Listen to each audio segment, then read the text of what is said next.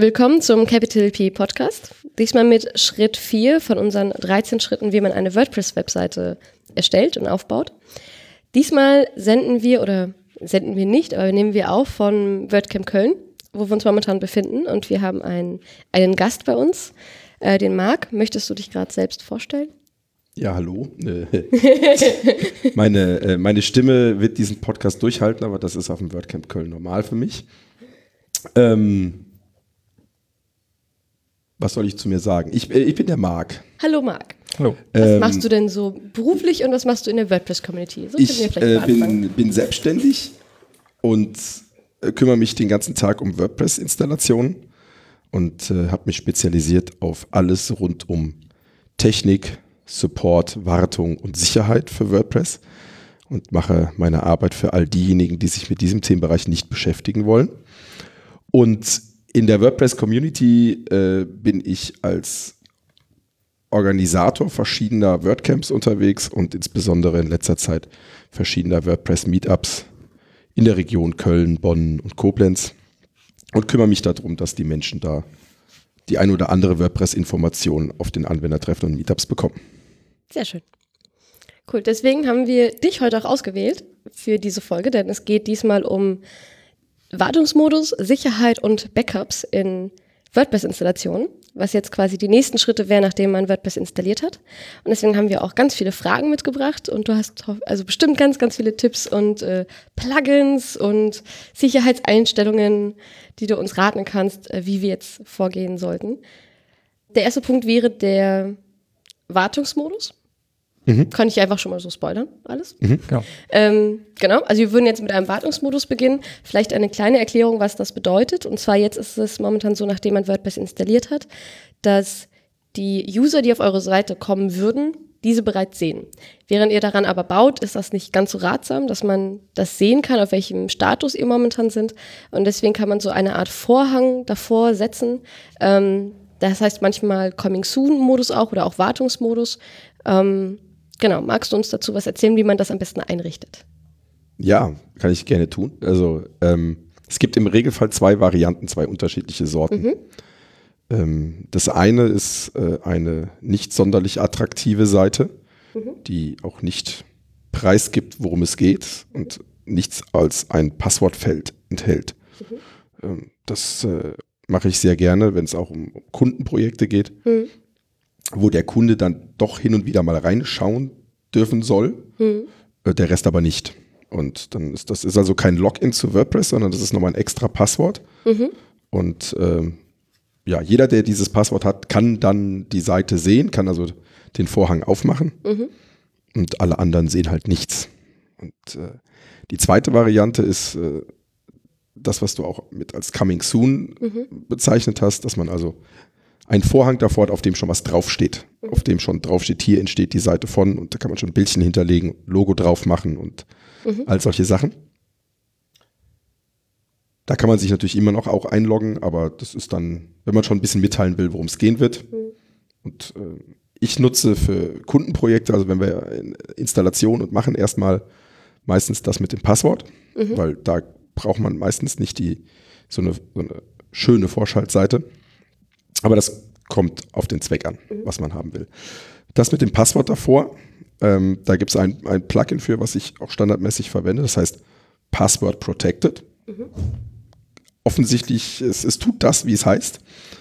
Man kann dann in den Einstellungen sagen, erstmal ein Passwort vergeben und dann definieren, wer denn das alles können darf, ob man nur als eingeloggter Benutzer das umgehen kann, ob man es umgehen können darf, wenn man dieses bestimmte Passwort da hat. Mhm. Und wenn man die Seite dann ansonsten aufruft, hat man tatsächlich so einen Screen, der so ähnlich aussieht wie der normale WordPress-Login-Screen. Mhm. Das heißt, es ist nicht an einen Benutzer gebunden, dieses Passwort, sondern es ist ein extra Passwort, das eingeht. Das ist ein extra Passwort für alle, was man dann zum Beispiel einem Kunden geben kann, der dann mal in die Seite gucken soll. Mhm. Und damit er sich einen Eindruck verschaffen kann. Und das ist eine Session lang gültig.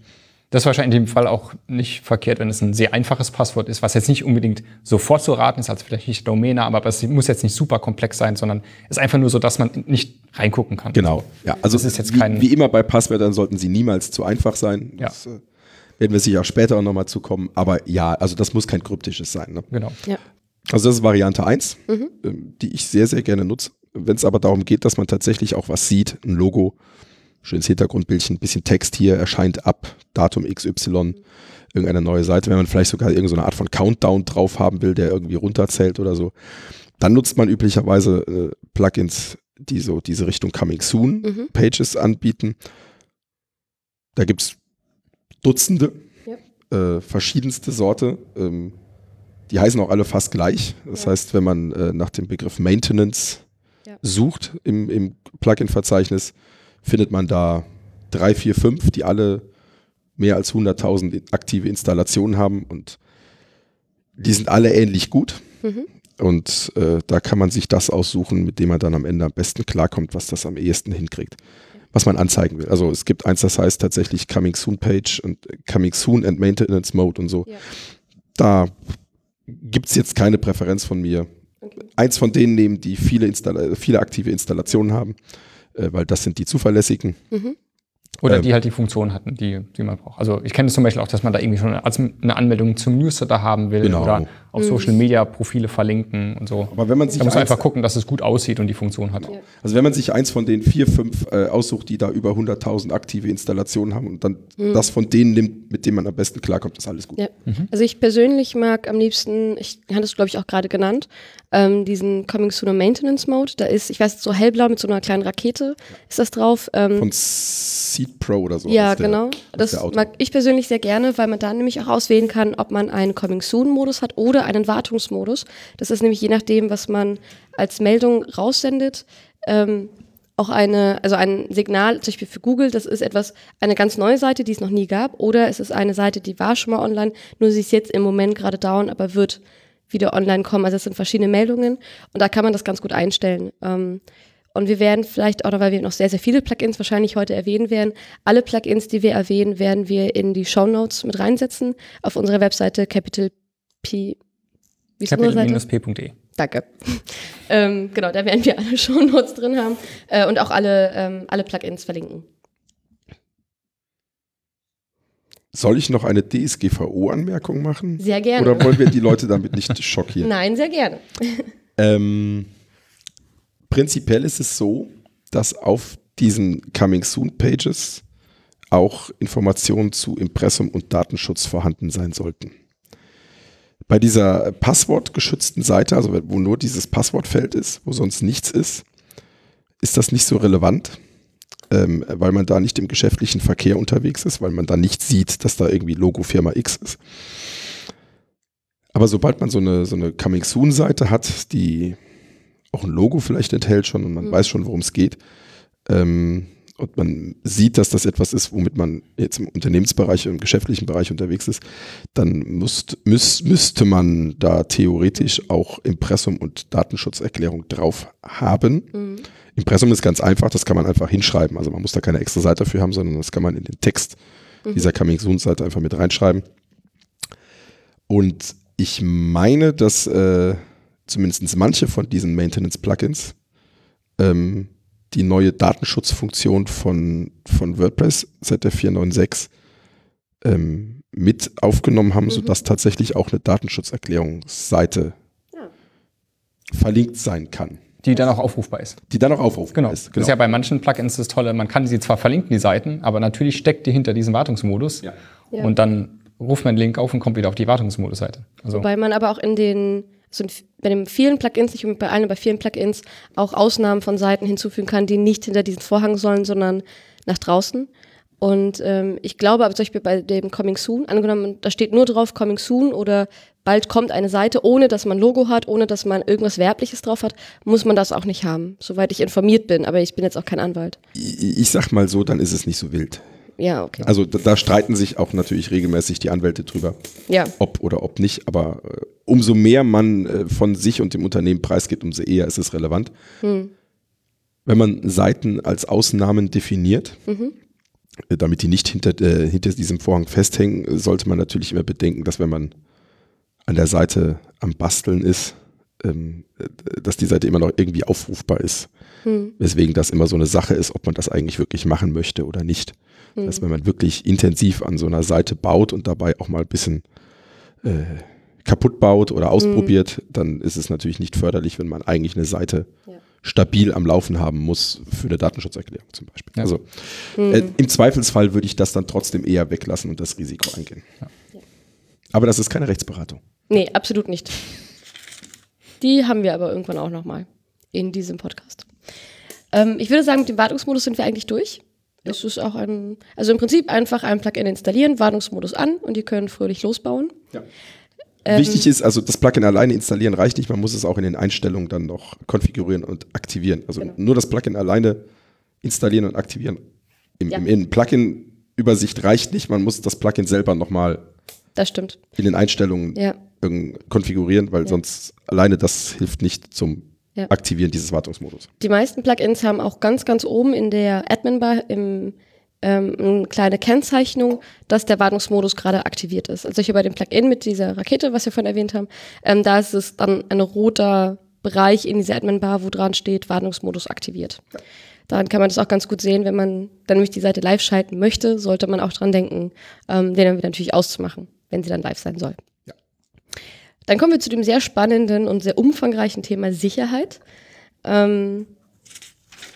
Möchtest du dazu uns erzählen, wie du eine WordPress-Webseite sicher machst, am besten so, dass auch Einsteiger das Ganze umsetzen können? Ja, also für die Sicherheit gibt es ja hunderttausende Möglichkeiten und auch hunderttausende verschiedene Meinungen. Ganz generell gibt es 3 Punkte, die ich immer als erstes erwähne, die nicht zwingend etwas mit irgendwelchen Plugins oder Einstellungen zu tun haben. Passwörter. Ja, genau. Es gibt 3 Sachen, die helfen, eine Seite abzusichern. Das ist regelmäßig Updates machen von Plugins, vom Theme und natürlich auch von WordPress selber. Das zweite ist, für alle Benutzer immer sichere Passwörter verwenden. Was sichere sind, kann ich gleich nochmal ganz kurz sagen. Und das dritte ist, regelmäßig Backups machen. Wenn man diese 3 Punkte befolgt, dann hat man schon sehr, sehr viel erreicht, ohne überhaupt irgendetwas sonst Extras für die Sicherheit zu tun. Ja. Kann ich absolut unterschreiben. Und deswegen ist das auch mal das Erste, was ich sage, bevor man jetzt mit irgendwelchen Plugins jetzt auf die WordPress-Installation draufwirft, um irgendetwas sicherer zu machen. Im Zweifel machen mehr Plugins die Sache nur unsicherer. Und deswegen braucht man auch nicht zwingend Sicherheitsplugins. Das ein oder andere kann schon helfen, aber diese ersten 3 Punkte, immer Updates machen, immer sichere Passwörter verwenden, immer Backups machen, hilft schon sehr viel.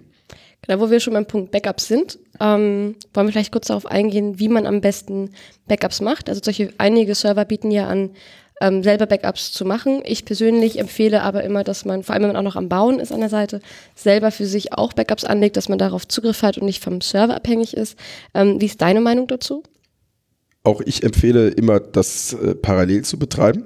Die Backups, die vom Hosting-Anbieter angeboten werden, auf dem Server direkt, sind natürlich sehr angenehm. Die funktionieren auch sehr gut und die sollte man auch immer mitnehmen. Dazu mache ich aber parallel immer aus WordPress heraus noch zusätzliche Backups, weil auch davon kann man nicht genug haben. Man weiß nie, wem was wo passiert. Wenn der Hosting-Anbieter mal irgendwelche Probleme hat und nicht erreichbar ist, dann kommt man auch an das Backup der eigenen Seite nicht ran, weil das ja auch beim Hoster liegt. Deswegen empfehle ich bei den Backups, die man selber macht in WordPress, auch immer, dass sie auf irgendeinen anderen Computer übertragen werden sollten. Das heißt, sie sollten nicht oder nicht nur in der WordPress-Installation liegen bleiben, sondern noch irgendwo anders hinkommen. Früher hat man das häufig gemacht, dass das Backup-Plugin das Backup dann per E-Mail verschickt hat. Das funktioniert heutzutage eigentlich gar nicht mehr, weil das Archiv, also das Backup selber, ist im Regelfall zu groß. Gibt diverse andere Varianten, was man machen kann, also automatisiert logischerweise auf einen anderen Server schieben, per FTP, per in eine Dropbox legen, zu Amazon S3 legen, was Google Drive als mögliche bieten die Plugins da an. Und das hat man nun mal nicht alles jetzt so spontan. Muss man immer gucken, was die beste Lösung für einen ist da. Es reicht auch aus, natürlich prinzipiell, wenn man die Backups automatisch erzeugen lässt und das notfalls sich einmal die Woche einloggt und einfach auf den eigenen Computer runterlädt, damit es auf dem eigenen Computer irgendeine Kopie davon gibt. Das ist dann nicht wirklich automatisiert und man muss halt dran denken, aber geht auch. Und das impliziert schon eine Sache, nämlich man muss diese Backups regelmäßig machen. Und mindestens einmal die Woche ist so mein Ansatz. Und zwar auch bei Seiten, bei denen sich eigentlich nicht so viel ändert. Also auch bei Seiten, wo man selber sagt, naja, ich habe jetzt seit 3 Wochen eigentlich keinen Text geändert, brauche ich trotzdem mindestens ein wöchentliches Backup. Weil, wenn man ja alle Updates regelmäßig macht, man feststellen wird, dass da einmal die Woche irgendwas wird immer zu tun sein. Also irgendein Update wird da sein, irgendwas wird einmal pro Woche passieren. So hat man immer den aktuellsten Stand und auch die verschiedenen Stände mit verschiedenen Update-Ständen, zum Beispiel der Plugins. Würdest du auch empfehlen, Updates einmal die Woche zu machen? Ja. Gut. Auch das mindestens einmal die Woche. Aber zu Updates sage ich gleich nochmal was. Bei den Backups ist es so, einmal die Woche. Alle Backup-Plugins, die ich kenne, bieten einen Automatismus an. Also, dass man nicht selber einmal die Woche sich einloggen muss und auf jetzt Backup klicken muss, sondern dass man so einen Plan einstellen kann, dass das immer automatisch zu einem gewissen Zeitpunkt einmal die Woche passiert. Das sollte man auch einstellen, da muss man sich nicht mehr drum kümmern. Und idealerweise hat man dann tatsächlich die Möglichkeit, das in irgendetwas Externes zu kopieren, Dropbox, Google Drive, FTP, irgendwas, und auch das automatisch geht. Wie gesagt, wenn man die Möglichkeit nicht hat, dann muss man den Schritt wesentlich manuell machen. Das Backup sollte immer sowohl die Datenbank als auch alle Dateien umfassen. Auch das sehe ich häufiger schon mal anders, also dass man nur die Datenbank sichert. Das reicht im Zweifelsfall nicht. Ist schon nicht schlecht, aber besser ist immer beides. Also sowohl Datenbank als auch Dateien. Das bieten die Plugins aber auch immer zur Auswahl an. Man sollte aber immer beides auswählen. Und ab einer gewissen Größe der Seite oder einer gewissen Besucherzahl, zum Beispiel einer gewissen Anzahl an Kommentaren, die man irgendwie tagtäglich bekommt, kann man dann auch irgendwann anfangen, die Backups täglich zu machen. Dann ist die Struktur natürlich nochmal eine andere. Dann muss man auch Speicherplatz irgendwo extern haben, damit man so viele Backups vorhalten kann. Weil auch da würde ich sagen, na, irgendwas so zwischen 10 und 15 Backups sollte man immer mindestens rückwirkend vorhalten, egal ob man sie jetzt wöchentlich oder täglich macht. Einfach nur, damit man immer mal wieder bis zu 2 Wochen, wenn man sie täglich macht, zurückkommen kann. Und je nachdem, wie groß die Seite ist, braucht man da schon ein bisschen Speicherplatz dafür. Man kann es ja auch so ein bisschen aufteilen, wenn man zum Beispiel sagt, man hat sehr viele inhaltliche Änderungen, viele Kommentare, aber nicht unbedingt jede Woche einen Beitrag oder jeden Tag einen Beitrag, dann kann man das ja auch ein bisschen aufteilen. Also ich habe zum Beispiel bei mir so, ich habe früher einmal pro Woche einen Beitrag geschrieben, hatte nicht so viele Kommentare und ich habe dann einfach gesagt, ich mache jeden Tag ein Backup der Datenbank, weil da vielleicht doch ein neuer Kommentar kommt, aber ich weiß, ich lade maximal einmal pro Woche ein neues Bild hoch für einen neuen Beitrag, dann reicht es, wenn ich die Dateien einmal pro Woche speichere, zusammen mit der Datenbank und trotzdem die Datenbank einfach jeden Tag. Und die ist halt auch nicht so groß. Also alle Dateien, die man jemals hochgeladen hat, diesmal zu sichern, können halt auch mal 1-2 Gigabyte sein und die Datenbank hat vielleicht mal 200-300 Megabyte, wenn sie groß ist. Dann ist sie aber groß, ja, also genau, ist richtig. Natürlich ist es immer so, dass egal welche Webseite man hat und welche Art von Webseite man hat, am Ende es ein individuelles Backup-Konzept geben muss. Also das klingt jetzt komplizierter und wichtiger, als es ist, aber natürlich muss man sich einfach angucken, wie häufig veröffentliche ich irgendwas, wie häufig ändere ich irgendwas, wie häufig kriege ich Kommentare, reicht es mir, alles einmal in der Woche zu machen, muss ich alles einmal am Tag machen, kann ich so ein Kombipaket machen, Datenbank jeden Tag, aber Dateien nur einmal die Woche. Das, da gibt es keine Pauschallesung, das muss man sich überlegen, je nachdem, welche Art von Webseite man da so betreibt.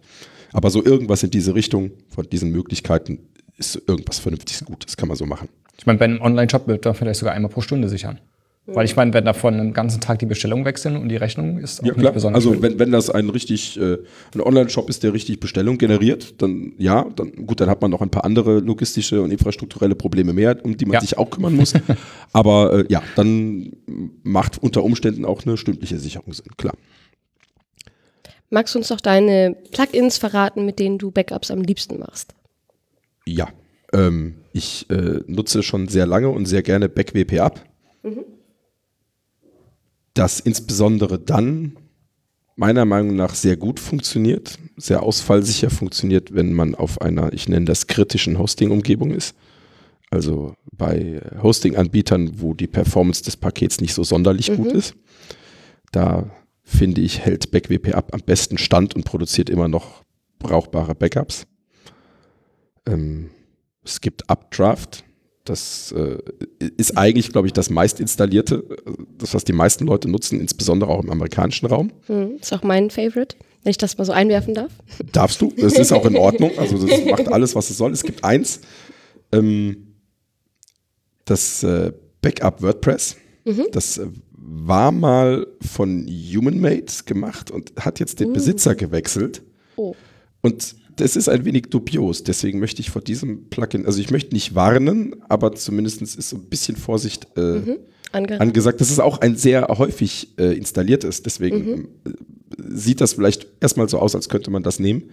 Aber dieser Besitzerwechsel im Plugin-Umfeld sind immer unter Umständen ein bisschen gefährlich, weil man nicht so genau weiß, was der neue Besitzer nun damit anfängt. Es scheint so zu sein, als wäre alles in Ordnung. Aber das ist vielleicht so, dass, wenn man sich jetzt ein neues aussucht, nimmt man vielleicht besser das nicht. Und all diese genannten sind kostenlos, teilweise mit kostenpflichtigen Erweiterungen, aber in der Basisfunktion, die meistens ausreicht, kostenlos. Und dann gibt es noch eins, was ich ganz gerne nutze, wenn es denn zur Verfügung steht, das ist eins, das heißt Backup Buddy. Das ist kostenpflichtig, aber auch sehr, sehr gut.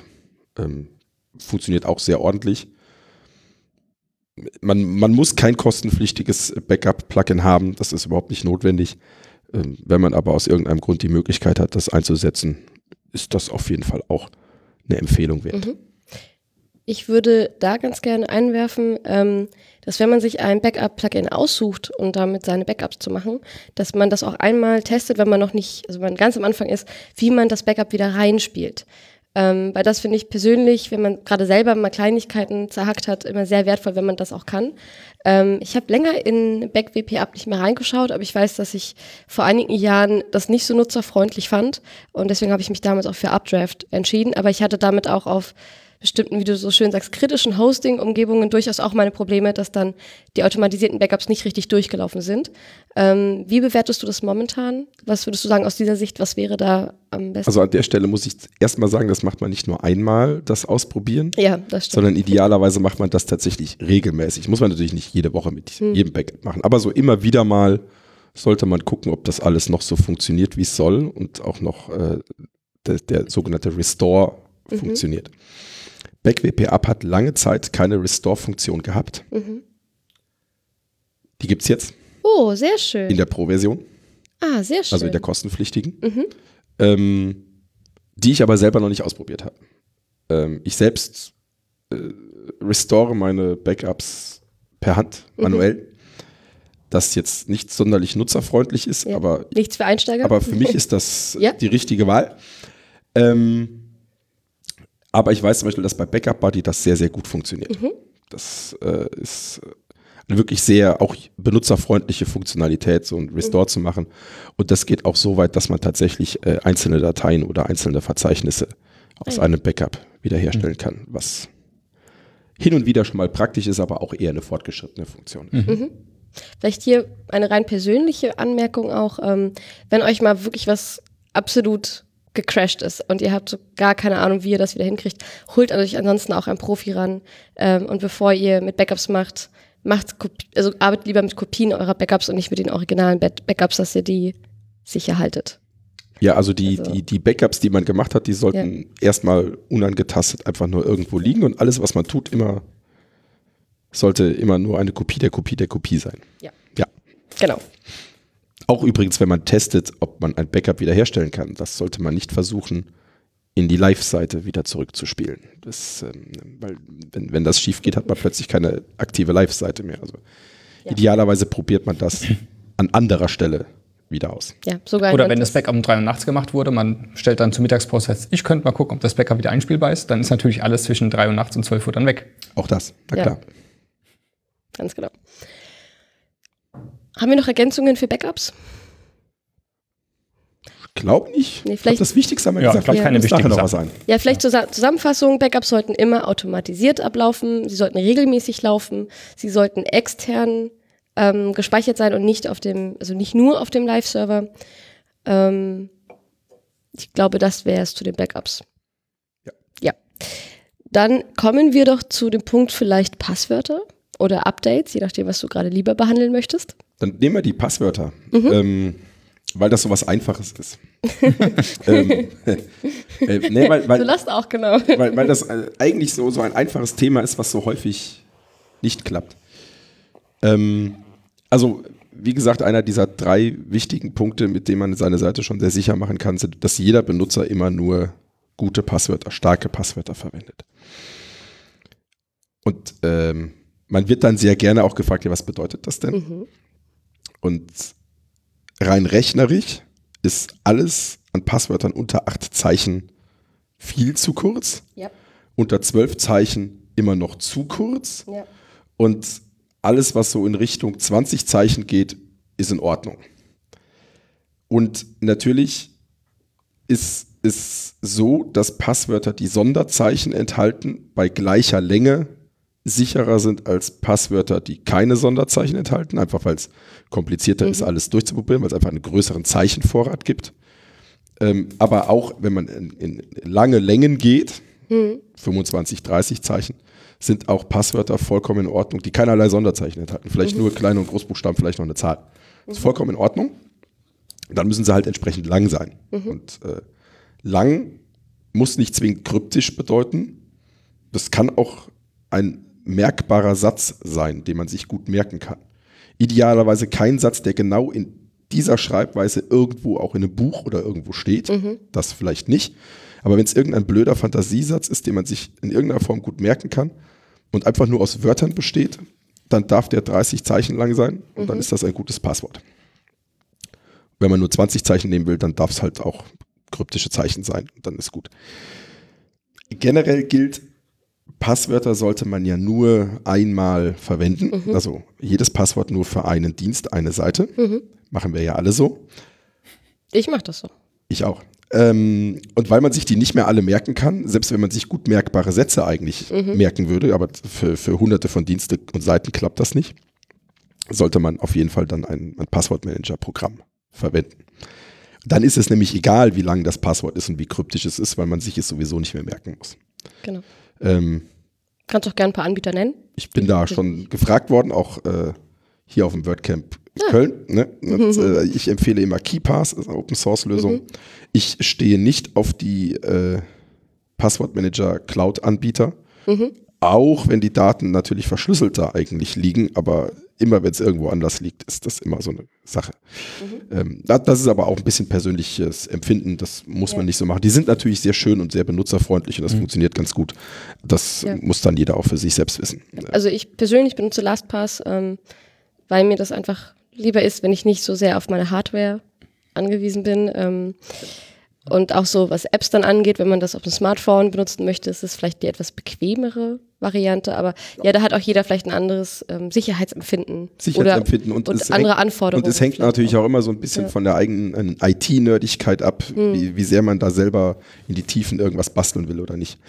Und wenn man also so seine Passwörter verwaltet, dann kann man also problemlos lange und starke Passwörter verwenden. In WordPress selber sieht man ja, wenn man einen Benutzer anlegt, ob ein Passwort brauchbar stark ist. Das ist so eine Bibliothek, die das Passwort prüft. Das ist so ein kleiner Check, also für die es noch nicht gesehen haben, da steht dann drin, wenn ich ein schwaches Passwort eingebe, steht in Rot so ein Warnhinweis, dann steht da schwach. Dann gibt es so eine mittlere Stufe, ich glaube, die heißt etwas schwach oder wie heißt die?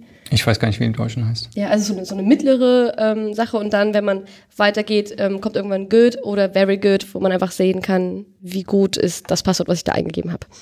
Ja, und wenn man ein schwaches Passwort eingibt, das könnte man in WordPress sogar, wenn man wollen würde, dann muss man darunter ein Häkchen setzen, dass man verstanden hat, das ist ein schwaches Passwort. Dann kann man das sogar abspeichern. Mhm. Sollte man aber niemals tun. Und das Häkchen sollte einem schon zeigen, also wenn ich jetzt schon hier ein Häkchen setzen muss, ich verstehe, dass das eine schlechte Idee ist, dann das ist wie mit dem aus dem Krankenhaus gegen ärztlichen Rat entlassen. Das ist genauso schlecht. Man sollte sicherstellen, dass alle Benutzer, wenn man viele Benutzer auf so einer Website hat, also mehrere, dass alle immer nur starke Passwörter verwenden. Auch dafür gibt es Plugins, zum Beispiel Force Strong Passwords. Auch da macht das Passwort, das Plugin namentlich genau das, wie es heißt. Wo man dann definieren kann, wie stark es denn sein muss und was denn da passieren soll. Und wenn man natürlich alleine unterwegs ist auf seiner Webseite, dann braucht man so ein Plugin nicht. Man kann sich selbst schon dran halten. Aber wenn es mehrere Menschen gibt, die in einem Blog zum Beispiel arbeiten, dann ist das hilfreich. Ein bisschen ab von WordPress, aber in dem Zusammenhang ganz spannend. Es gibt eine Webseite, die heißt Have I Been Pwned, wo man sehen kann, ob das eigene Passwort und die eigene E-Mail-Adresse schon mal in so einem Datenleak drin war, wenn irgendwo Daten gehackt und geklaut worden sind. Und man sollte Passwörter, die in so einem Datenleak enthalten waren, niemals nutzen. Nicht mehr. Also die sind verbrannt, die nutzt man nicht mehr. Es gibt auch Plugins und Systeme, wo solche Passwörter direkt auch noch geprüft werden auf diese Webseite, auf diese Datenbank. Ich glaube, das von mir genannte Plugin macht das nicht. Muss man auch nicht, aber da kann man gerne mal gucken, wo die eigenen Daten schon mal irgendwo geleakt und von einem Hacker verbreitet worden sind. Und dann sollte man diese Passwörter einfach nicht mehr verwenden. Das ist auch übrigens der Grund, warum man für jede Webseite oder jeden Dienst ein anderes Passwort haben sollte, denn es kommt leider auch ab und zu mal vor, dass Dienste gehackt werden und einfach ganze Datensätze von Kombinationen von E-Mail-Adresse und Passwort geklaut werden, wo dann versucht wird, sich solche bei den klassischen Diensten wie Amazon, Skype, nicht Skype, PayPal, wieso komme ich auf Skype? Genau, Amazon, eBay, PayPal und so weiter einzuhacken und da dann darüber einzukaufen oder Schaden anzurichten und deswegen immer andere Passwörter. Ja. Zu Passwörtern, denke ich, passt das. Ja, genau. Also Zusammenfassung, starke Passwörter verwenden. Und immer individuelle Passwörter. Ja. Dann würden wir jetzt zu dem Punkt Updates kommen. Ja. Dann erzähl uns doch mal was zu Updates. Ja, also Updates ist ein spannendes Thema, denn ich erzähle natürlich überall, wo ich gefragt werde, dass man regelmäßig Updates machen sollte. Wir haben eben schon mal gesagt, so mindestens einmal die Woche, weil irgendein Update gibt es immer. Gerade wenn man eine ganze Handvoll Plugins einsetzt, was ja im WordPress-Umfeld nicht unüblich ist. Ich schiebe an der Stelle ein, es gibt theoretisch schon, dass man zu viele Plugins einsetzt, aber es gibt keine feste Zahl. Ich kann nicht sagen, dass 15 zu viel ist oder 35 zu viel ist. Es hängt immer vom Einsatzzweck ab, aber grundsätzlich gilt natürlich, wenn ich etwas mit weniger Plugins realisieren kann, sind weniger Plugins immer besser als mehr Plugins. Es kommt auch die Größe auf die Plugins an, die ich drin habe. Es kommt auf die Größe an, es kommt auf die Qualität der Plugins an. Es kommt einfach darauf an, ob ich sie halt am Ende einfach benötige und ich kenne Seiten, die haben 50 Plugins drin und sie laufen gut. Und ich kenne Seiten, die haben 30 Plugins drin und laufen nicht gut. Insofern gibt es da keine feste Zahl.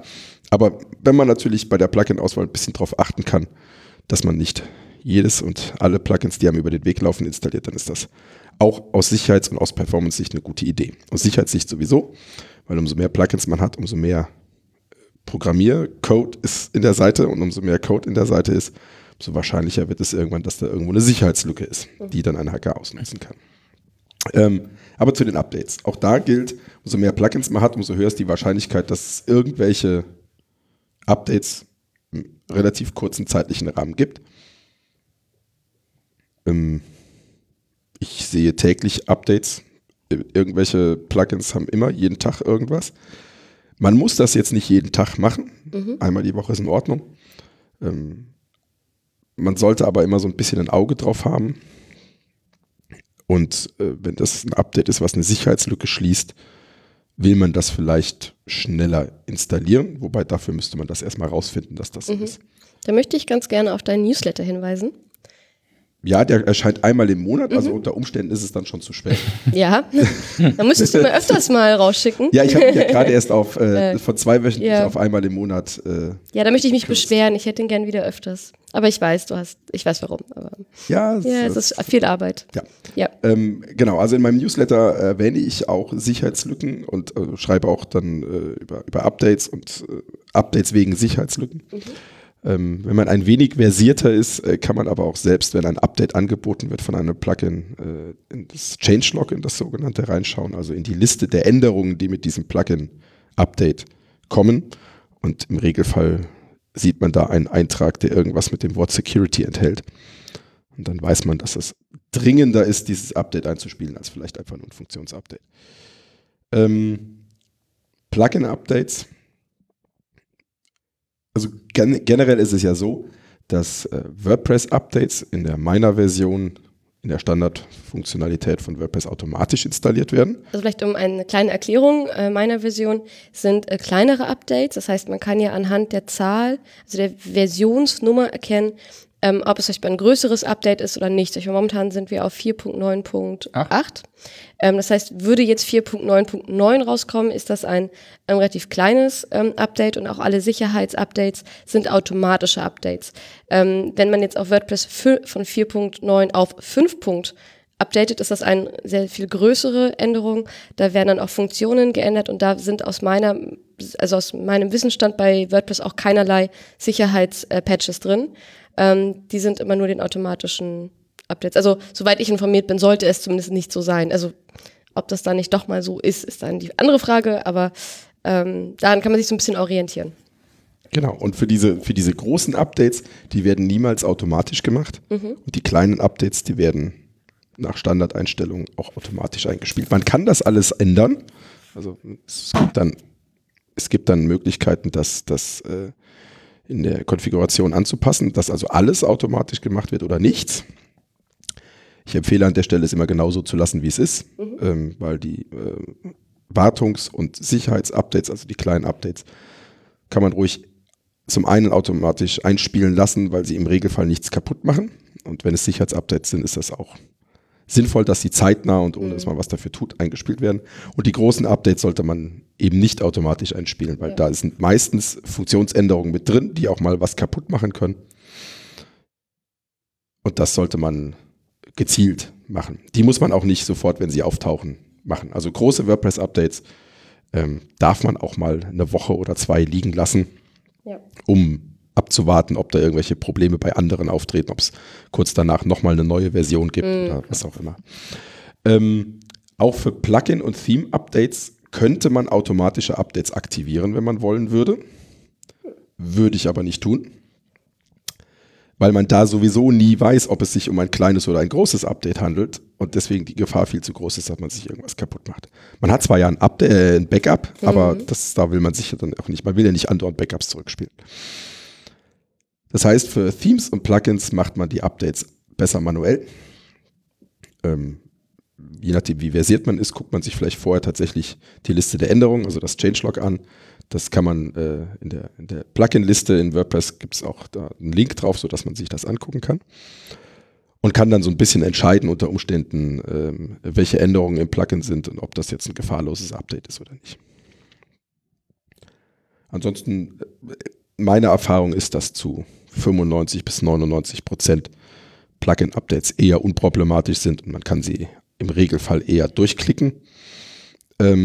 Insbesondere natürlich dann, wenn die Plugins, die man sich ausgewählt hat, sowieso die bekannteren und besseren und häufig installierten Plugins sind. Bei denen ist die Wahrscheinlichkeit eher gering, dass durch so ein Update irgendwas kaputt geht. Es ist also wahrscheinlicher, dass man mit nicht aktualisierten Updates, nicht aktualisierten Plugins und ohne Updates sich eine Sicherheitslücke reinholt, als dass man sich mit einem Plugin-Update was in der Seite kaputt macht. Und angenommen, selbst wenn man sich was kaputt macht, hat man ja immer noch die Backups. Und wichtig ist vor allem, dass nicht unbedingt die Sicherheitslücke an sich das Riesenproblem sind, sondern die bekannt gewordenen Sicherheitslücken, die dann nicht gefixt werden. Denn mit so einem Update, sobald das rausgebracht wird, wird natürlich auch erklärt, was gefixt wurde, also dass es ein Sicherheitsproblem gab. Damit ist das dann öffentlich und damit kann man dann auch eigentlich rauskriegen, wie man dann das hacken kann. Und es ist jetzt auch egal, ob man eine sehr bekannte Webseite ist oder ob man ein kleiner Blog ist und sagt, ach, ich interessiert ja sowieso niemanden. Das sind sowieso alles automatisierte Hackversuche, die prüfen noch nicht mal, ob es dieses Plugin überhaupt gibt, sondern sie schießen einfach direkt auf diese Sicherheitslücke rein und versuchen einfach direkt reinzukommen. Um das mit dem Automatismus nochmal zu unterstreichen, diese automatischen Hackerangriffe gehen sogar so weit, dass sie noch nicht mehr überprüfen, ob die Seite, die sie da gerade angreifen, eine WordPress-Seite ist oder nicht. Also man kann sehr schön in den Security-Logs nachschauen, dass auch auf WordPress-Seiten versucht wird, Joomla-Sicherheitslücken auszunutzen und umgekehrt natürlich genauso. Denen ist also alles vollkommen egal, die schießen drauf, die haben einfach eine lange Liste von bekannten Sicherheitslücken und probieren jeder einfach aus. Genau, also die Sicherheitslücke ist ja sowieso die ganze Zeit da, also auch im alten Plugin-Code, aber in dem Augenblick, ab dem es ein Update gibt, ist halt bekannt, welche Sicherheitslücke das ist. Das ist übrigens auch ein Grund, weswegen man in regelmäßigen Abständen mal gucken sollte, ob man Plugins nutzt, die schon lange kein Update mehr bekommen haben. Lange ist im WordPress-Umfeld meistens mit so etwa 2 Jahre lang definiert, weil man dann davon ausgeht, dass der Plugin-Autor kein Interesse mehr hat und sein Plugin nicht mehr pflegt. Wenn dann eine Sicherheitslücke in diesem Plugin gefunden würde, besteht die Gefahr, dass der Autor diese nicht mehr schließt und kein Update zur Verfügung stellt. Und deswegen man mit einem Plugin lebt und arbeitet, welches eine Sicherheitslücke hat, die dann aktiv ausgenutzt wird und für die es kein Update und kein Patch gibt. Ich nehme gerne ein Plugin dafür namens No Longer in Directory. Ja, das finde ich auch super, das Plugin. Dass man einfach mal installieren kann und gucken kann und dann listet er alle auf. Alle Plugins, die lange kein Update mehr bekommen haben oder sogar alle Plugins, die aus dem WordPress-Plugin-Verzeichnis aus irgendwelchen Gründen verschwunden sind und die es offiziell gar nicht mehr gibt. Und das ist beides ein Zeichen dafür, dass man sich eine Alternative suchen sollte. Ja. Wobei ganz kurz bei diesem Plugin auch angezeigt werden Premium-Plugins, die es nie im Plugin-Verzeichnis gab. Das heißt, da muss man einfach gucken, ist das vielleicht über eine andere Plattform mal gekauft worden, dann wird das da auch angezeigt, dass es nicht mehr in der Directory drin ist. Und mittlerweile ist ich also nicht unbedingt in jedem Use Case, aber manchmal ist es so, wenn ein Plugin, eine Sicherheitslücke gefunden wird und der Plugin-Autor sich nicht darum kümmert, das zu machen. Es ist mittlerweile so, dass das Plugin-Team von WordPress selbst ein Sicherheitsupdate nochmal rausspielt, damit man ein Update machen kann. Und dann wird das Plugin aus dem Verzeichnis entfernt. Das ist nicht unbedingt immer der Fall. Das wird auf jeden Fall aber angestrebt, das glaube ich immer so zu machen. Und seit einem halben Jahr, ungefähr, ich weiß nicht, also war nicht schon immer so auf diese Art und Weise, aber mittlerweile, also die neue, ich habe es ein paar Mal schon mitbekommen, dass das so gemacht wurde. Aber man sollte trotzdem darauf achten, aktualisierte Plugins zu verwenden. Also wenn irgendwelche komischen Plugins in dieser Liste angezeigt werden, die eigentlich kostenpflichtig sind und die man eigentlich gekauft hat, dann liegt das darin, dass es zu Urzeiten, so vor Hunderten von Jahren in der WordPress-Welt, diese Plugins mal tatsächlich kostenlos gab und auch mal im Plugin-Verzeichnis gelistet waren, im kostenlosen, und dann irgendwann zu einem kostenpflichtigen Plugin umgeändert worden sind und jetzt schon seit vielen Jahren nur noch kostenpflichtig zur Verfügung stehen, aber trotzdem mal im Verzeichnis standen und deswegen dieses No Longer in Directory Plugin auf die anschlägt. Also bist du sicher? Ja. Ah, okay. Also WPML war vor 10 Jahren kostenfrei und dann gab es das irgendwann nicht mehr kostenlos. Ah, okay. Genau. Gut. Ja. Gut zu wissen. Oder halt eben auch alle Plugins, die irgendwie ein Entwickler für euch speziell geschrieben hat. Also wir in der Agentur schreiben ja auch ständig Plugins. Ja. Und es kann auch mal sein, dass so ein Plugin da aufschlägt, weil es vielleicht mal ein Plugin gab, was den gleichen Namen hatte. Zufällig. Ah, verstehe. Vor Ewigkeiten. Und man hat halt den Namen benutzt, weil er noch nicht verwendet wurde. Und dann kommt auf einmal so eine Meldung für ein Plugin, was man gerade selber geschrieben hat. Also. Ach so, verstehe. Gut. Gut zu wissen. Das waren die Updates. Genau. Das waren die 3 großen wichtigen Punkte für die Sicherheit, die man erreichen kann, ohne viel wirklich mit dem Thema Sicherheit zu machen. Ich würde dann einen letzten 4. Punkt noch hinzufügen. Das ist das, was man machen kann, wenn man die Sicherheit weiter erhöhen möchte. wir nennen es mal Sicherheit Plus. Wir könnten ja sehr gerne, genau, Sicherheit Plus. Über Sicherheit Plus könnten wir noch weitere 3 Stunden reden, weil da gibt es natürlich 1000 Dinge, die man tun könnte. Ja. Wenn man seine Seite so aufgesetzt hat, wie wir das jetzt hier besprochen haben, dann hat man schon vieles gut und ordentlich gemacht. Mhm. Und man braucht nicht zwingend eines dieser Sicherheits-Plugins, die es auch zuhauf im WordPress-Umfeld gibt. Mhm. Da gibt es ein paar, die ich immer als Sicherheitssuiten bezeichne, also so Plugins, die angeben, so richtig viel und alles zu können. Mhm. Und, nenn gerne ein paar Namen. Ja, mache ich gleich. Und die sind nicht grundsätzlich ganz, ganz schlecht. Mhm. Es ist nicht schlimm, die einzusetzen. Es ist aber auch nicht zwingend notwendig. Also, wenn du Namen hören willst, sowas wie iThemes Security oder Wordfence. Das sind klassische von diesen All-in-One WordPress Security ist auch noch eins. Also das sind so große Plugins, die 1000 Funktionen an Sicherheitsfunktionen haben, von denen viele wenig bis nichts bringen und ein paar Funktionen, die sie anbieten, ganz nett sind. Deswegen kann man sie einsetzen, aber es gibt, also die Seite wird dadurch nicht extrem unsicher, wenn man so ein Plugin nicht hat. Mhm. Wenn ich so ein Plugin einsetze für Kunden, dann nehme ich immer gerne iThemes Security. Mhm. Das ist aber auch eher auch eine subjektive Auswahl. Da ist es halt so, da kann man sehr viel konfigurieren. Mhm. Da kann man sehr viel kaputt konfigurieren. Das heißt, man kann es nicht einfach nur installieren und dann ist es gut, weil auch die Standardeinstellungen von diesem Plugin unter Umständen nicht mit dem deutschen Recht vereinbar sind. Mhm. Mal wieder Stichwort DSGVO. Mhm. Deswegen muss man das schon ordentlich konfigurieren und unter Umständen sollte man sich da vielleicht einmalig dann Hilfe holen, damit das sauber konfiguriert ist oder so. Also auch die sind sehr komplex unter Umständen und machen es natürlich einfacher als ohne Plugin, aber ja, muss man immer so ein bisschen abwägen. Ja. Ich selbst habe so einen kleinen Code-Schnipsel. Also ich würde gerne noch auf die 3 größeren Plugins eingehen. Was würdest du davon halten, wenn man 2 oder auch alle zusammen auf einer Installation hat, nach dem Motto, viel hilft viel? Gar nichts, weil die sich im Regelfall gegenseitig behindern und stören und im schlimmsten Fall mehr kaputt machen als ganz. Also wenn, dann eins davon. Ja. Aber welches ist dann vielleicht ein bisschen persönliche Entscheidung, aber niemals mehr als eins davon. Ja. Vielleicht eine noch kleine Anmerkung für iThemes Security. Bei den anderen 2 bin ich mir nicht ganz sicher. Es gibt da einen Punkt für Advanced-Einstellungen, also für Einstellungen, wo man etwas mehr Know-how braucht, weil man sich damit nicht selber auch komplett aussperren kann aus der Seite. Da sollte man sehr vorsichtig mit umgehen, was man da einstellt, vielleicht als kleine Warnung. Ich weiß nicht, wie es bei den anderen beiden Plugins ist. Du kannst mit jedem dieser Plugins deine Seite kaputt machen und dich aussperren. Das ist kein Problem. Aber deswegen sage ich ja, also man muss sie alle konfigurieren, damit sie den Sicherheitsaspekt, den sie bringen sollen, wenigstens halbwegs liefern. Mhm. Da muss man auch trotzdem ein bisschen wissen, was man tut. Ja. Gut. Genau. Ich war bei meinem Codeschnipsel. Ich habe so einen Standard-Codeschnipsel.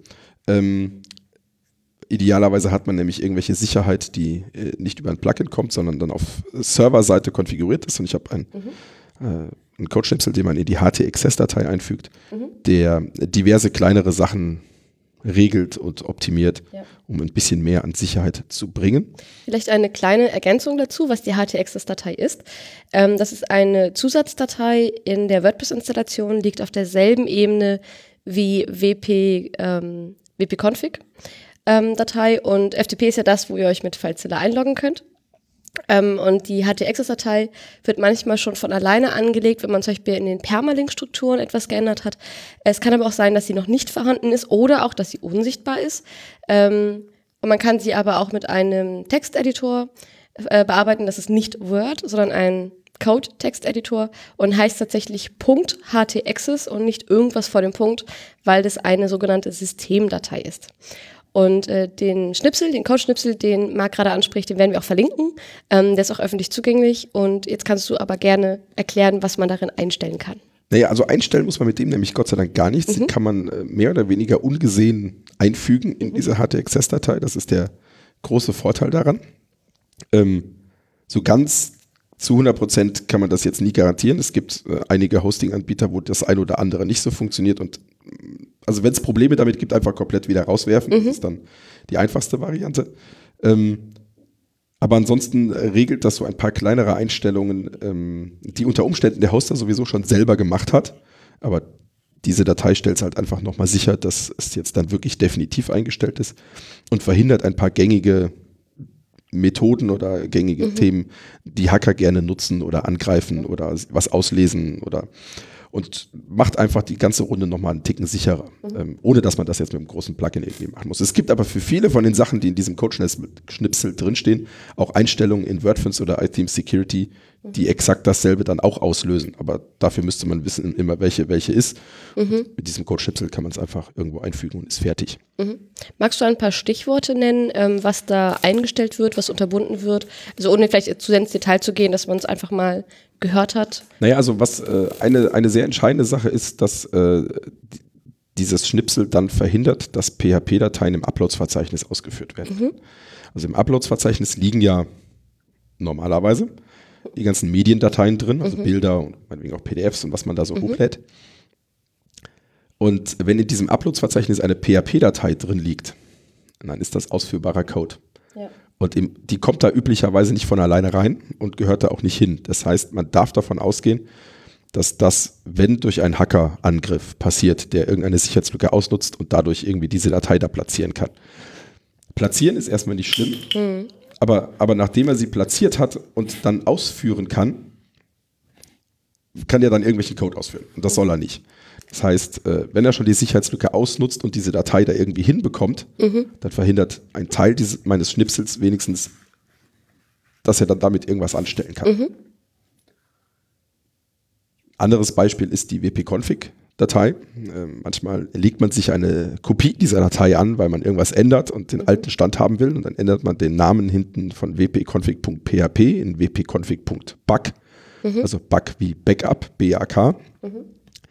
Und in dem Augenblick ist die Datei frei aufrufbar, weil es eine normale Textdatei ist und eben keine PHP-Konfigurationsdatei ist. Und mit dem Schnipsel wird verhindert, dass Dateien mit solchen Änderungen aufgerufen werden können. Ja. Man muss sie dann aber auch BAK benennen.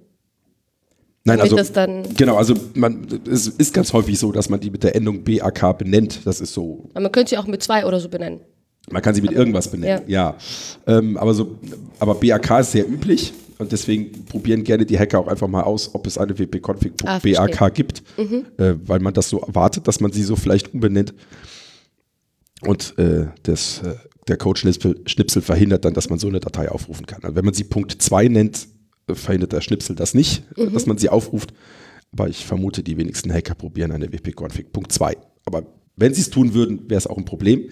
Deswegen ist es am besten, wenn man so eine Datei mal umbenennt, weil man eine Kopie anlegt, dass man das hinten trotzdem die Endung .php beibehält, weil dann passiert nichts bei einer normalen Serverkonfiguration.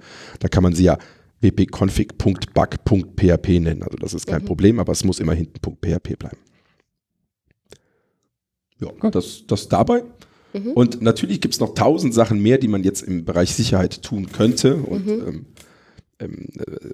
es gibt so ein Stichwort, es ist eine Web Application Firewall, also das ist so eine Firewall, die hat man vielleicht zu Hause, auch wenn man einen Internetrouter hat, da ist auch sowas eingebaut, dass da von außen keiner auf den eigenen Router zugreifen kann und sowas gibt es auch für Webseiten. Das ist meine bevorzugte Lösung, wenn ich wenn ich selber Seiten komplett absichere und das ist aber tatsächlich etwas, was man so ohne Vorkenntnisse vielleicht nicht tun sollte, weil da sind die Schwierigkeiten bei der Konfiguration noch größer. Das muss man aber auch nicht, ne? Das ist alles nur gesteigerte Sicherheit, aber mit den Basispunkten kommt man schon sehr weit. Und jetzt hat die Maya mir einen Zettel hingelegt und möchte noch über Dateirechte reden. Das können wir gerne tun, ich muss aber vorher trinken. Wir trinken mal kollegial alle, was?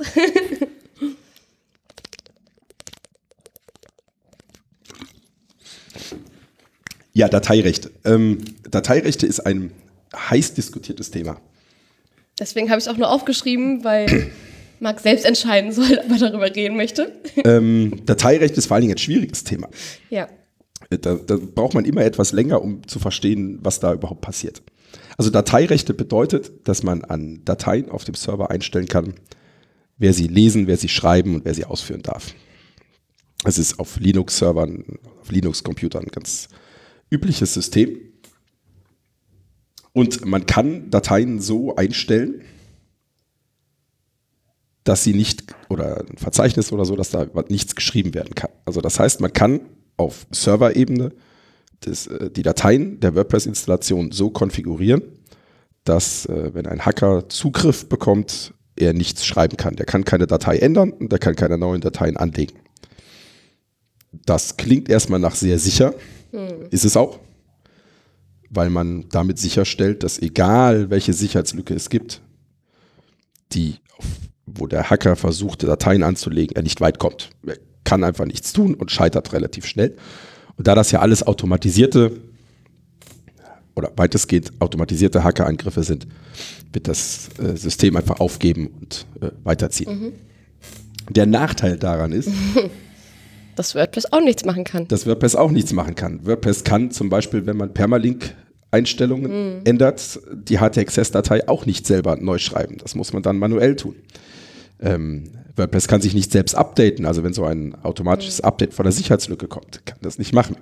Wenn man selber Plugin-Updates machen möchte, geht das nicht per Klick, weil die WordPress-Funktion kann das Plugin-Update nicht installieren, weil auch WordPress keine Rechte hat, irgendwas zu schreiben. Und unter Umständen, je nachdem, welche Plugins und Theme-Funktionen es so gibt und je nachdem, wie gut oder schlecht die programmiert sind, scheitert dann auch irgendeine Plugin-Funktion schon mal an der Stelle.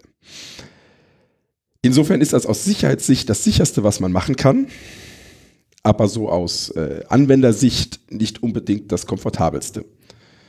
Deswegen vertreten sehr, sehr viele Menschen, die sich mit Sicherheit gut auskennen, dass das eine tolle Idee ist.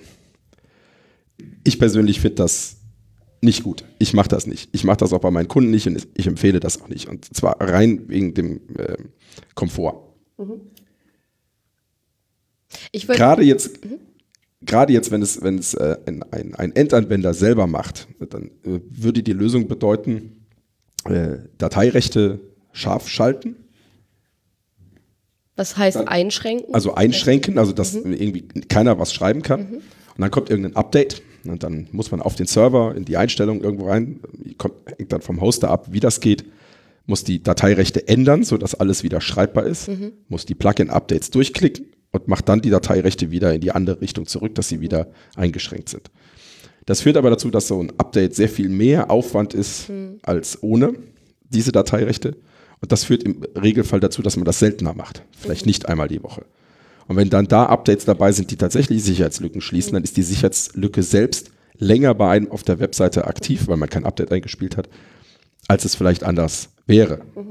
Und wenn das eine Sicherheitslücke ist, die nichts mit den Dateien macht, sondern vielleicht einen Datenbankzugriff erlaubt, dann helfen die Dateirechte ja auch nicht. Und dann wird die Sicherheitslücke natürlich trotzdem ausgenutzt. Also das hilft ja nur mit den sicheren Dateirechten, für Sicherheitslücken, die versuchen, irgendwelche Dateien zu schreiben.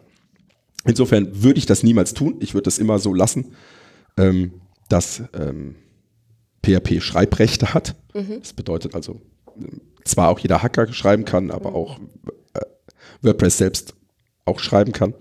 Und man muss eben dann durch andere Maßnahmen die Installation absichern. Und die haben wir ja schon eben die ganze Zeit besprochen. Meine Intention ging vor allem auch in die andere Richtung, dass wenn man zum Beispiel ein Problem an WordPress hat, dass man nicht an den Dateirechten rumschrauben sollte, wenn man wenig Ahnung hat, weil nämlich häufiger Anleitungen dann auch haben, naja, da muss man die Dateirechte weiter öffnen und mehr Zugriff geben, damit Dinge funktionieren. Da sollte man auch vorsichtig sein, weil man dann so ein 777 auf bestimmten Verzeichnissen, also 777 ist die allerhöchste Schreibstufe für alle, auch Probleme verursachen kann. Deswegen sollte man am besten einfach die Hände von Dateirechten lassen, wenn man sich nicht gut auskennt, also wenn man vielleicht mal irgendwas mal testen muss, absolut sich das auch merken, welche Dateirechte vorher da waren und sie zurückstellen. Aber am besten also wenn gar du schon die Zahlen erwähnst, also 777 ist so das offene Scheunentor. Genau.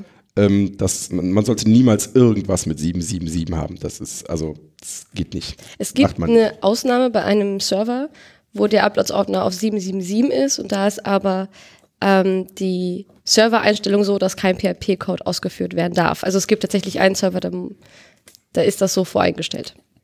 Aber man muss es dort auch nicht machen. Man kann, aber... Nee, man muss, sonst kannst du keine Dateien hochladen. Okay. Ich schaue kritisch. Das musst du mir später mal erzählen. Okay. Aber wenn wir diese Zahlen schon erwähnen, Standard, ja. Und ich halte das für akzeptabel und sinnvoll, ist 644 für Dateien und 7555 für Verzeichnisse. Mhm. Werden wir auch nochmal in die Shownotes reinschreiben. Ja. Genau. Wo wir gerade dabei sind, also wir haben gesagt, wir haben noch 1000 andere Themen. Gibt es vielleicht irgendwo Quellen, die du empfehlen kannst, wo man Sachen nachlesen kann? Also wo man vielleicht sinnvolle Tipps gibt oder wenn man irgendwas gelesen hat, wo man dann schauen kann, macht das Sinn oder was verbirgt sich dahinter? Ja, die Problematik in diesem Sicherheitsumfeld ist ja,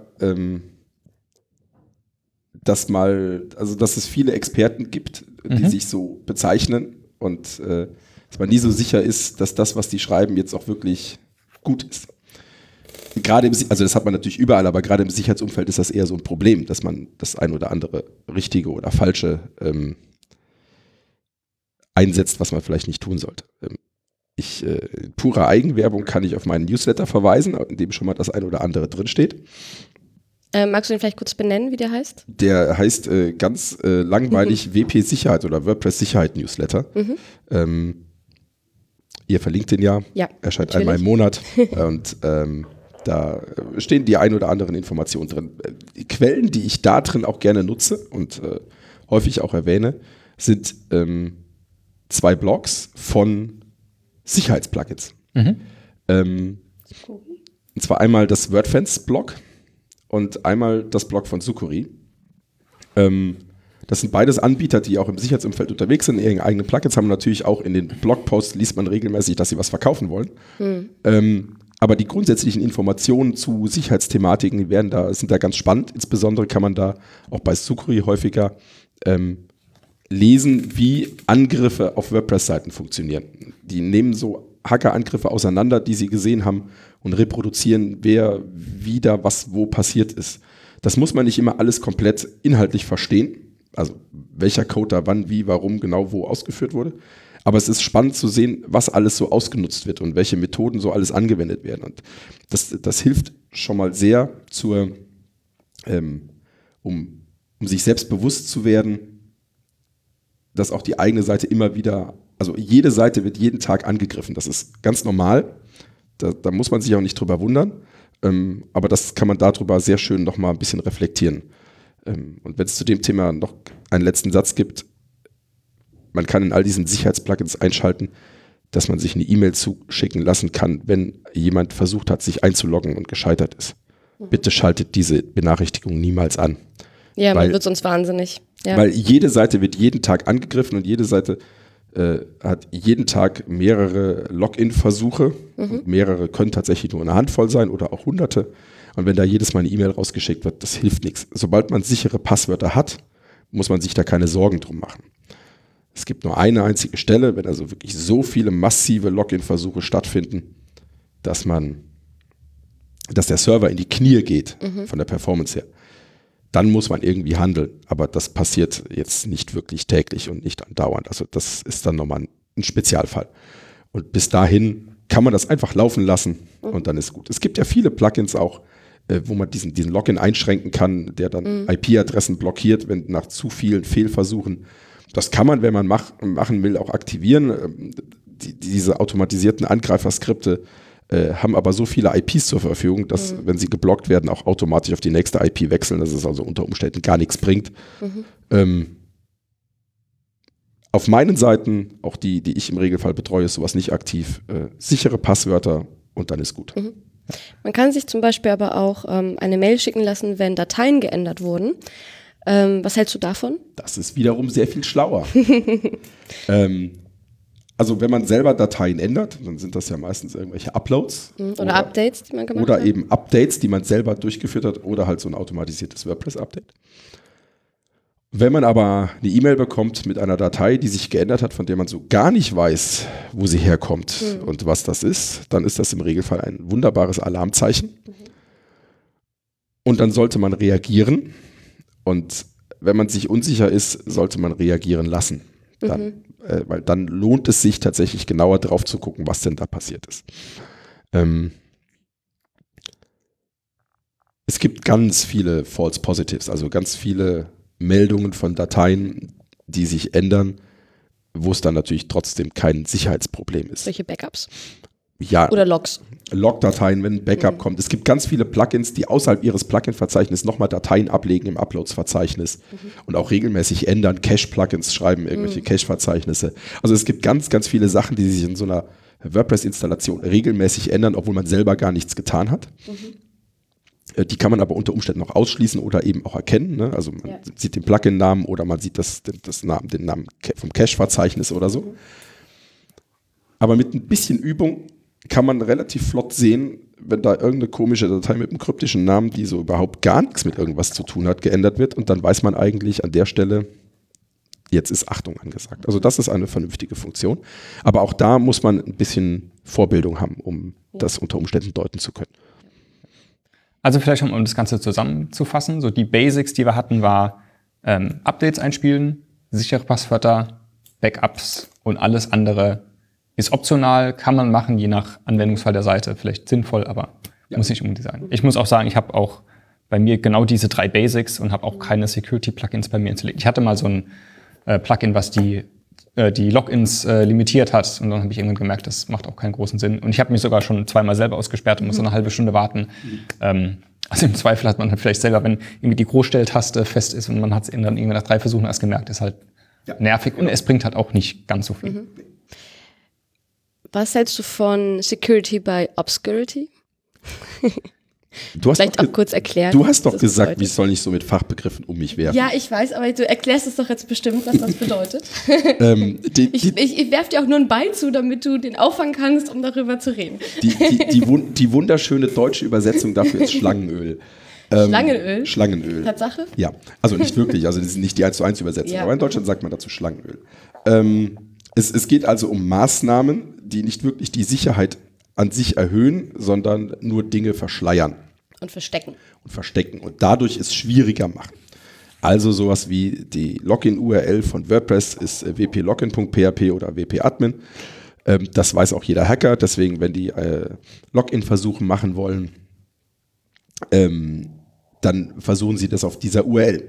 Und wenn es diese Adresse aber nicht gibt, weil man das irgendwie umbenannt hat in mein schöner Login oder so, dann haben sie es schwieriger, weil sie da nicht mit rechnen, dass es auf dieser Adresse ist. Das kann man machen, ist jetzt nicht zwingend bösartig, hilft aber im Regelfall nicht viel. Es gibt eine tolle Empfehlung, in vielen Blogs liest man das, dass man die Versionsnummer von WordPress verstecken soll, damit, wenn derjenige nicht wüsste, welche WordPress-Version man installiert hat, wüsste er nicht, welche Sicherheitslücken es gibt, beziehungsweise man könnte versuchen, so sogar die Dinge zu verstecken, dass man nicht auf den ersten Blick erkennt, dass es ein WordPress ist. Das ist weitestgehend Humbug, weil, haben wir eben auch schon mal gesagt, diese automatisierten Attacken werfen sowieso all ihren Code auf jede Seite unabhängig. Die prüfen nicht vorher, ob es ein WordPress ist. Die prüfen auch nicht vorher, ob es ein WordPress 4.9 irgendwas ist. Alle Sicherheitslücken, die kennen, probieren die einfach aus. Und sie haben da vorher gar nichts geprüft. Deswegen macht das keinen Sinn. Und zu verstecken, dass es überhaupt ein WordPress ist, macht auch keinen Sinn. Weil, habe ja auch eben gesagt, auch Joomla-Sicherheitslücken werden auf WordPress-Seiten ausprobiert und umgekehrt. Weil auch da ist es ihnen egal. Also das sind Maßnahmen, die am Ende eher dazu führen, dass man irgendwas kaputt macht, irgendein Plugin nicht mehr richtig funktioniert oder so. Also an der Stelle, davon halte ich da nichts. Wenn es nichts kaputt macht, schadet es auch nicht, aber es macht keinen Sinn. Und das mit dem Login umbenennen kann man halt machen. Das ist unter Umständen auch ganz nett für die Redakteure, wenn sie sich irgendwie die Login-URL schöner merken können oder so. Oder für die Serverlast vielleicht? Dass da ja, auch für die Serverlast in gewissen Grenzen, weil die Script-Kiddies einfach mit automatisierten Skripten da einfach nicht draufkommen und so. Aber es gibt auch viele andere Sachen, die in diesem Bereich vorkommen, nutzlos sind. Und, also Sicherheit hängt nicht davon ab, dass man Dinge versteckt, sondern dass man Dinge sicher macht. Und wenn die einzige Sicherheit, die man einstellen kann, wenn es darum geht, dass man etwas versteckt, dann ist es nicht sicher. Vielleicht als Abschluss, so der letzte Punkt, was sollte ich dann machen, wenn ich tatsächlich mal gehackt wurde oder den Verdacht habe, ich wurde gehackt? Ich habe da so meine eigene Meinung zu. Ich persönlich würde sagen, such dir professionelle Hilfe und versuch das nicht alleine zu bereinigen, weil du unter Umständen als nicht erfahrener Entwickler, WordPress-Entwickler vielleicht nicht den ganzen Restcode findest. Aber was wäre deine Meinung dazu? Was wäre dann die beste Herangehensweise? Die beste Herangehensweise ist Don't Panic. Mhm. Zweiter Schritt, Webseite abschalten. Mhm. Abschalten heißt jetzt nicht Wartungsmodus-Plugin aktivieren, weil dann ist die Webseite ja immer noch da, sondern idealerweise beim Hoster die Domain auf ein anderes Verzeichnis hängen oder komplett aushängen. Mhm. Dass also hinter der Domain nicht mehr die Webseite steht, sondern eine leere Seite vom Hoster oder ein leeres Verzeichnis irgendwo auf dem eigenen Speicherplatz woanders. Also, dass man davon nicht auf die Dateien der WordPress-Installation kommt. Im Zweifel kann man auch den Hoster fragen, wie das wahrscheinlich geht. Auch das natürlich. Das ist der erste Schritt. Mhm. Also man hat nämlich nichts gelöscht, sondern man hat die gehackte Installation auch da. Das brauchen dann die Profis unter Umständen, um auch nachzuvollziehen zu können, was da passiert ist. Mhm. Aber man bringt seine Besucher nicht mehr in Gefahr, irgendwelche Viren sich einzufangen oder sonst irgendwas. Also man hat die Seite einfach deaktiviert. Und wenn es darum geht, häufig wird ja so eine Seite gehackt, weil die Hacker dann irgendwas an der Seite ändern, um dann in Spam-Mails einen Link auf die Seite zu setzen, um so Phishing-Attacken zu fahren.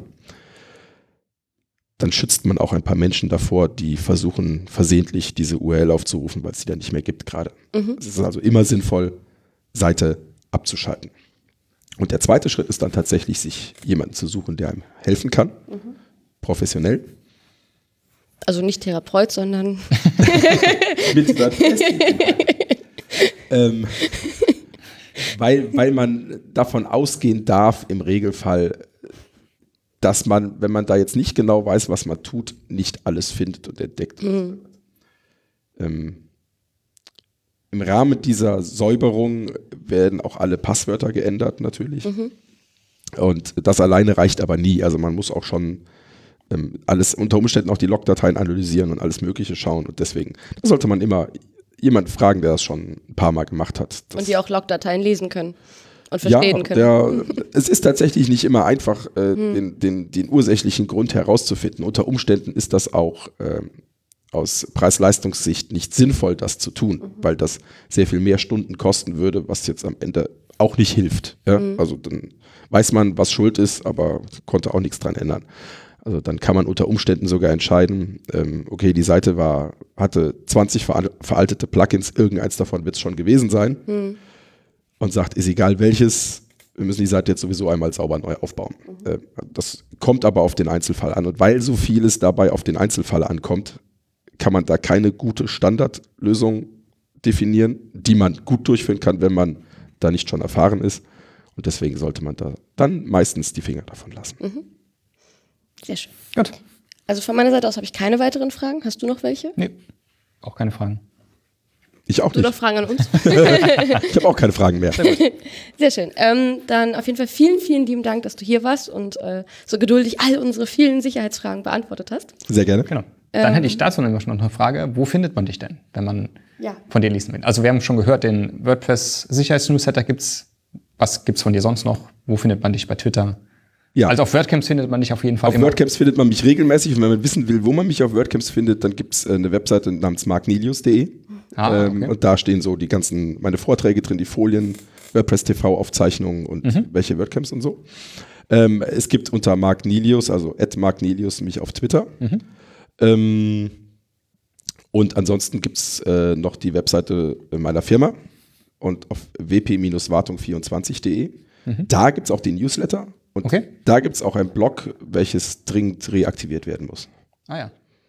Und es gibt so eine ganz tolle andere Webseite von dir, wo du die mal vor einem Jahr, glaube ich, ins Leben gerufen hast. Ja, die gibt's auch. Die haben wir, glaube ich, in der einen Folge schon erwähnt. Es gibt diverse, also ihr meint die hoster.wtf. Genau. Meine Seite über besondere, interessante Hosting-Konfigurationen und was Hoster an manchen Stellen schon mal wie seltsam machen. Was hin und wieder helfen kann, wenn man eine Seite schön absichern will und irgendwas nicht so funktioniert oder mit Dateirechten oder so. Da stehen so ein paar Besonderheiten zu diversen Hostern. Auch die ist dringend notwendig und Update notwendig. Das stimmt, ich warte immer noch auf neue Einträge. Ja, dann vielen Dank für deine Zeit und die vielen Informationen für unsere Zuhörerinnen und Zuhörer. Gerne. Genau. Und dann sehen wir uns in der nächsten Folge, im Schritt 5. Bis dann. Ciao, ciao. Ja, ciao.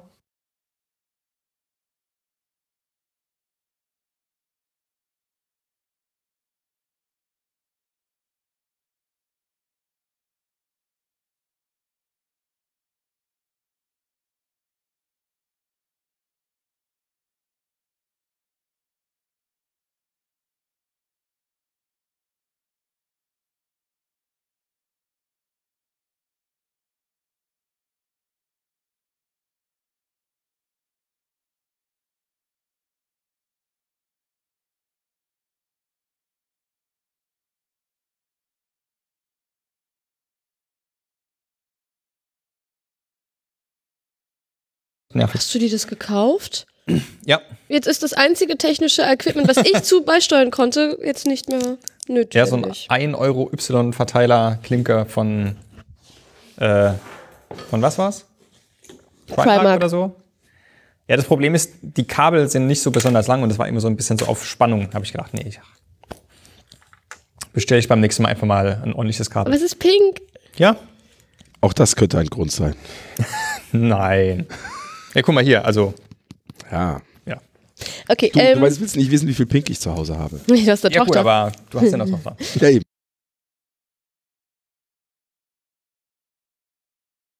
Habt ihr Shownotes? Ja.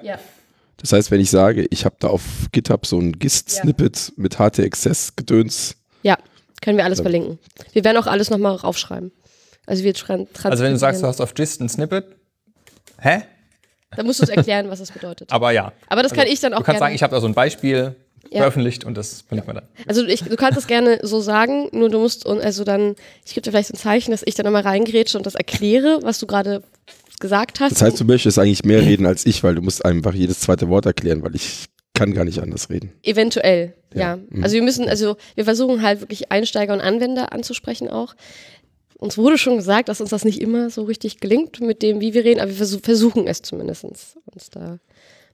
Das wird hart. Genau, Maya sagt dann zum Beispiel FTP, das ist das, was ihr mit FileZilla macht. Genau, also so sprechen wir. Das, aber wir können das auch gern für dich übernehmen. So. Das heißt, auch die HT-Access sollte man erklären. Ja, absolut. Aber das können wir auch. Hatten wir die und wenn ihr aber ein Nginx-Hosting habt, dann müsst ihr darauf aufpassen, dass wie lange wollt ihr es insgesamt haben? Kurz, halbe Stunde max. Es kann auch 45 Minuten sein, aber wir versuchen es auf jeden Fall unter einer Stunde und so halbe Stunde Richtwert. Ja.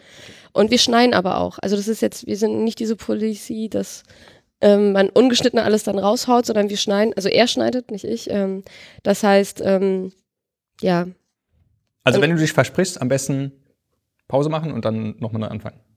Nicht so wie Maya sich im Satz dreimal korrigieren und dann darf der Bernhard gucken, wie er das irgendwie so schneidet, dass man es nicht merkt. Wobei ich persönlich nichts dagegen habe, wenn ich komisch rede, dass das am Ende trotzdem so am Stück ist. Also wir haben ja Outtakes, deswegen läuft auch die Aufnahme schon. Ja. Super.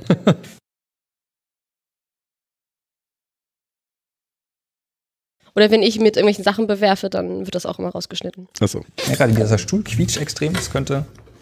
Ja, meiner nicht. Könnte für die Aufnahme ein bisschen blöd sein. Ja, ich muss eine halbe Stunde... Der quietscht aber auch. Besser, ne? Vielleicht bist du das ja, vielleicht quietschst du ja, vielleicht die Knochen. Bist schon alt, ja, ich bin halt so alt. Ja.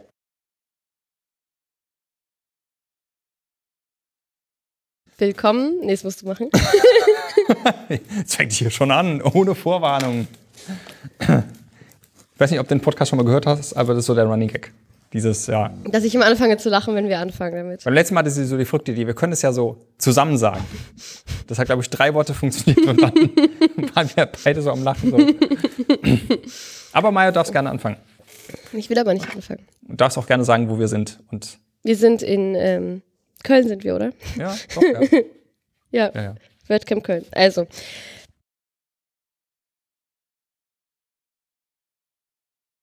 Ja, nehmen wir wieder jetzt auf? Ich höre mich gerade nicht so richtig. Ja, wir nehmen wieder auf.